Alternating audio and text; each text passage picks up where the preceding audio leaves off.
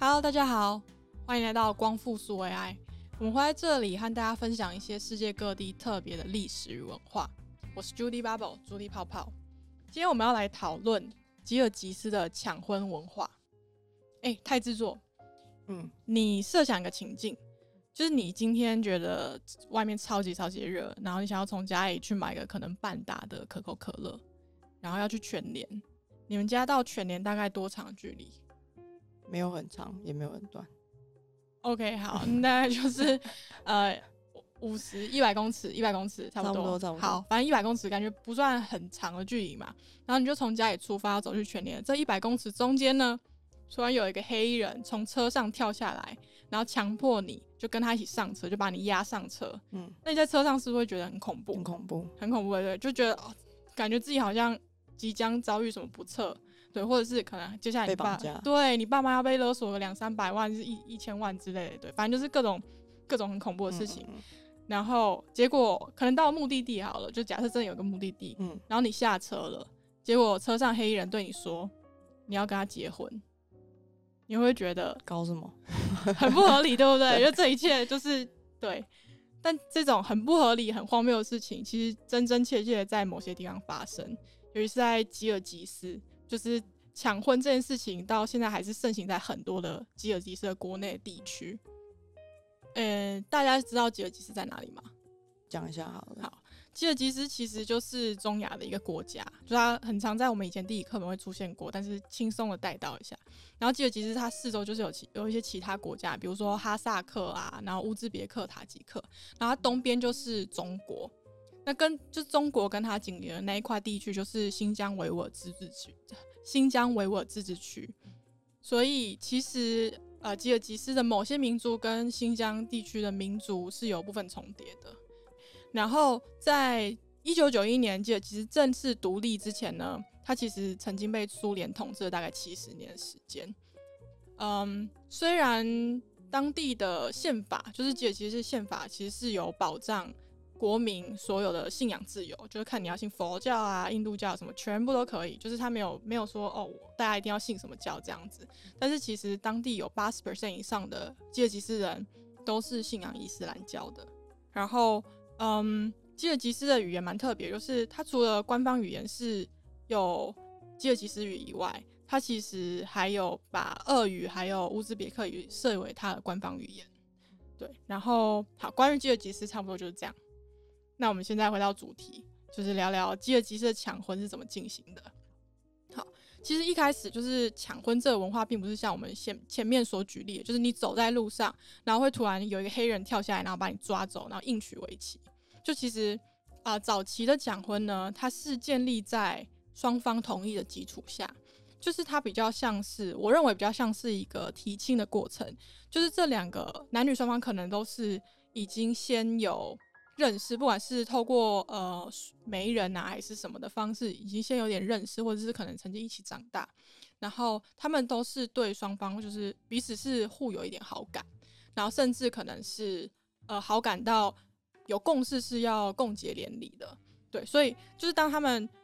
觉得说哦，好像可以，就是结成一个家庭这样子的时候，那男方才会去筹措这个行动，就是筹措这个抢婚的仪式。那他就会找他的好兄弟啊、好朋友，就是通常都是男，就是都是男生，一群小伙子这样。然后在可能在路上还是什么，就是把他心仪的女生，或是就是即将成为他太太的那个女孩子抢回家，然后才去在家里，男方的家里又透过一些仪式，然后就是。呃，算是有点达成这个结婚这个叫什么？对，就是答应要结婚这样子。对，所以其实早期这个活就是这个抢婚这件事情是还蛮活泼的，然后它的利益是比较良善，就是有点像是，嗯，苏格兰不是有一些。传统是，就如果一个男生要娶一个女孩子，那他就要过很多关，就是要跟女方的男生家属，然后他们就会有一些什么骑马、射箭啊，就是就是过关斩将那那种感觉，然后最后才可以抱得美娇娘，就是有点像是早期抢婚比较像是这个样子。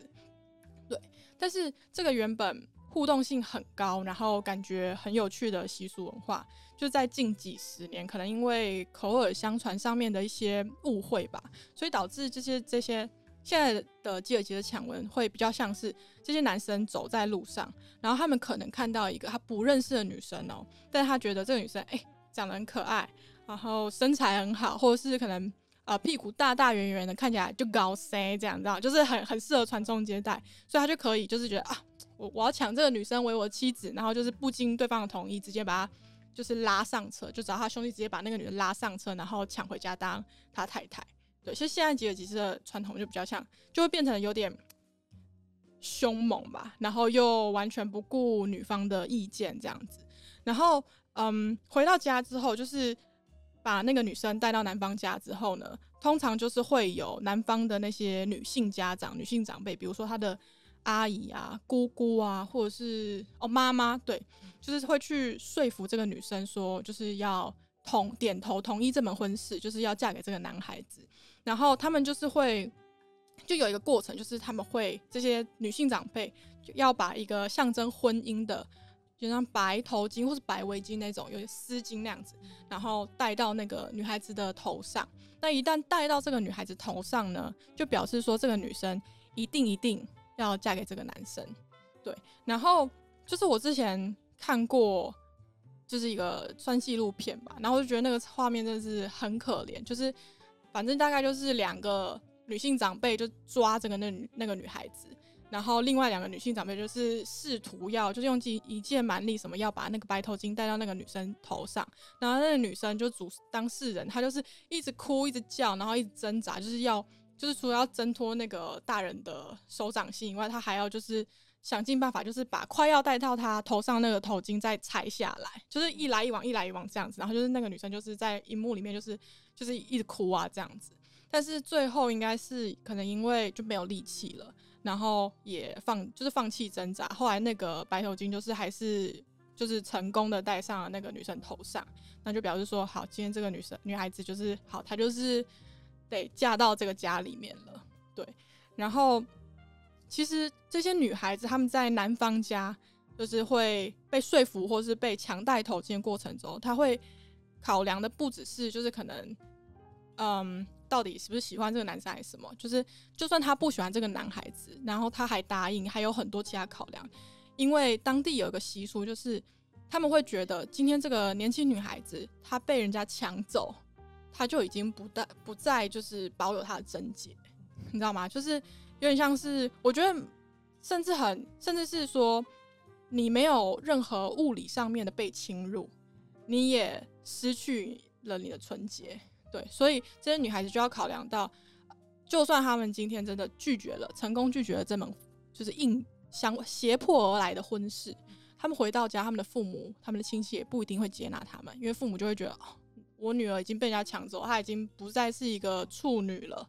对，然后更就是如果父母亲戚或邻里都已经不接受了，那这个女生就算回到家，她也很难再找到一个新的对象。所以就是他们会有很多种考量，然后就会。就只好被勉强接受，就是这这一门就胁迫被抢来的婚姻这样子，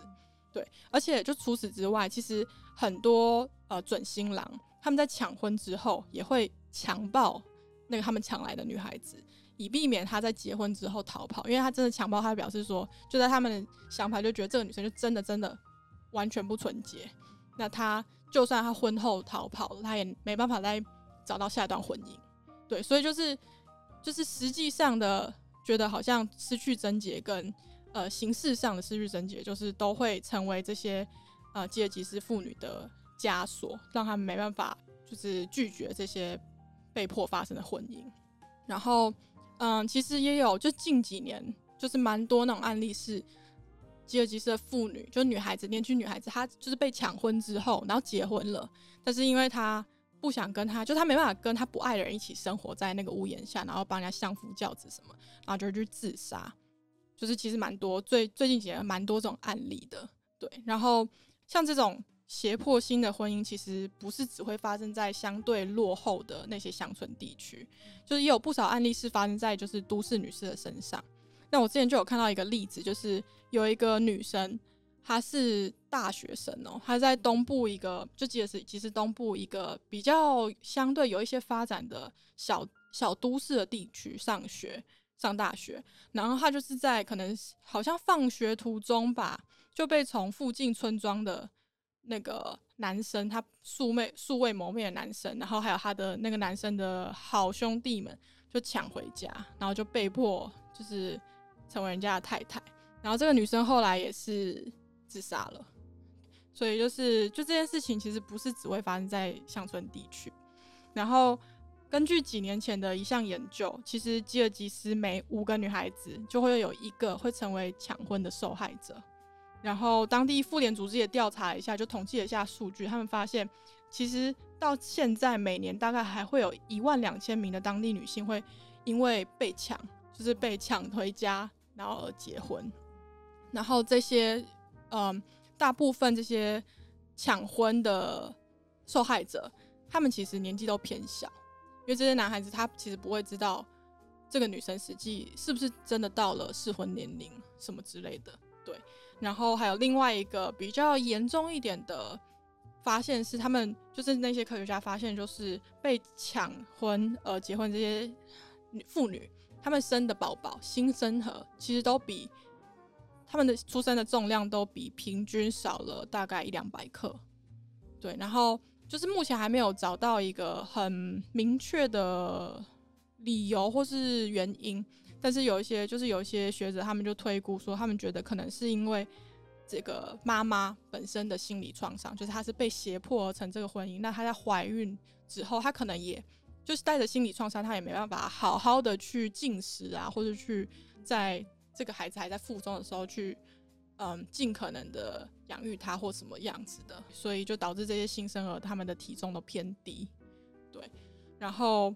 就是大家会觉得，哦，天哪，就是这种都已经现在有什么时代了，然后还发生这种事情，那政府都不会管一管吗？对不对？但其实吉尔吉斯目前并不是没有法律在禁止这种变调的习俗。他们其实，在二零一三年的时候，那个当当地政府就已经下令说，好，就是我们不要再不要再有这种行为发生，然后已经下令禁止这种剥夺女性自主权的文化继续存在。可是，我觉得大家可以想一下，就是吉尔吉斯的总人口虽然只有五百多万，大概就是可能双北合起来这么多吧，但是它的整国的面积是台湾的五倍之多，所以比起那些呃有发展地区。比如说像首都 Bishkek，就是比什凯克这类地区以外，其实吉尔吉其实更多的地方是像呃存在那些大大小小的农村，所以那些农村又离都会区很远，就是有很长一段距离，所以对于嗯要去可能就是进行一些文化上面的改革啊什么的，就是在这对于中央政府官员或者是是那些可能呃人权倡议者而言。就是很鞭长莫及，这些乡村地区是很难管控到的，对。然后我觉得这也跟就是农村地方它的资讯接收度有关系。就是今天就算真的这个村长，就农村的村长，他就是带着中央政府的禁令下去村庄好了，那可能他他讲了说好，哎，我们今天就是真的不能再进行这件事情了，大家不要再抢婚，不要再抢新娘了。但当地人可能还是会觉得，嗯，为什么突然改？然后就觉得，就是，就政府可能也就会很不认同政府这件事情，对，然后甚至反正就是政府也管不到，所以他们就继续进行着。反正我就是看到我喜欢的女孩子，我就在街上把她抢回家，对，反正就是有很多很多，就是各种因素吧，就是包括传统啊，还有就是政策很难施行到这些偏远地区啊，什么人民的资讯接收度啊，什么什么的。所以即使在现在这种二十一世纪，就是一个再来讲。呃，比如说哆啦 A 梦应该要存在吧？二十一对，哆啦 A 梦应该要存在了，对，或者是好厕所卫生纸，我们的卫厕所卫生纸都是可以直接冲马桶，然后不然就是有些很多台湾家里都已经开始用五 G 覆盖，对吧？就是一个对，反正就现在二十一世纪这现在，对，就是抢婚这件事听起来超级不合理，然后又很蔑视人权这个习俗，其实还是在吉尔吉斯很多地方继续进行、继续存在着，所以就也不能说。我觉得就是有时候看到这个，你真的也是很、很为当地女性觉得怎么会这样。但其实如果这政策没办法好好的推行到每个地区，它其实还是很难改变。就空有政令是很难改变这些文化的。对，那如果想对吉尔吉斯的强迫文化有更多的了解的话，我们会把相关的报道链接放在 youtube 频道，然后有兴趣的人就可以去看看。那今天就到这边。光复苏 AI，我们下次见，拜拜。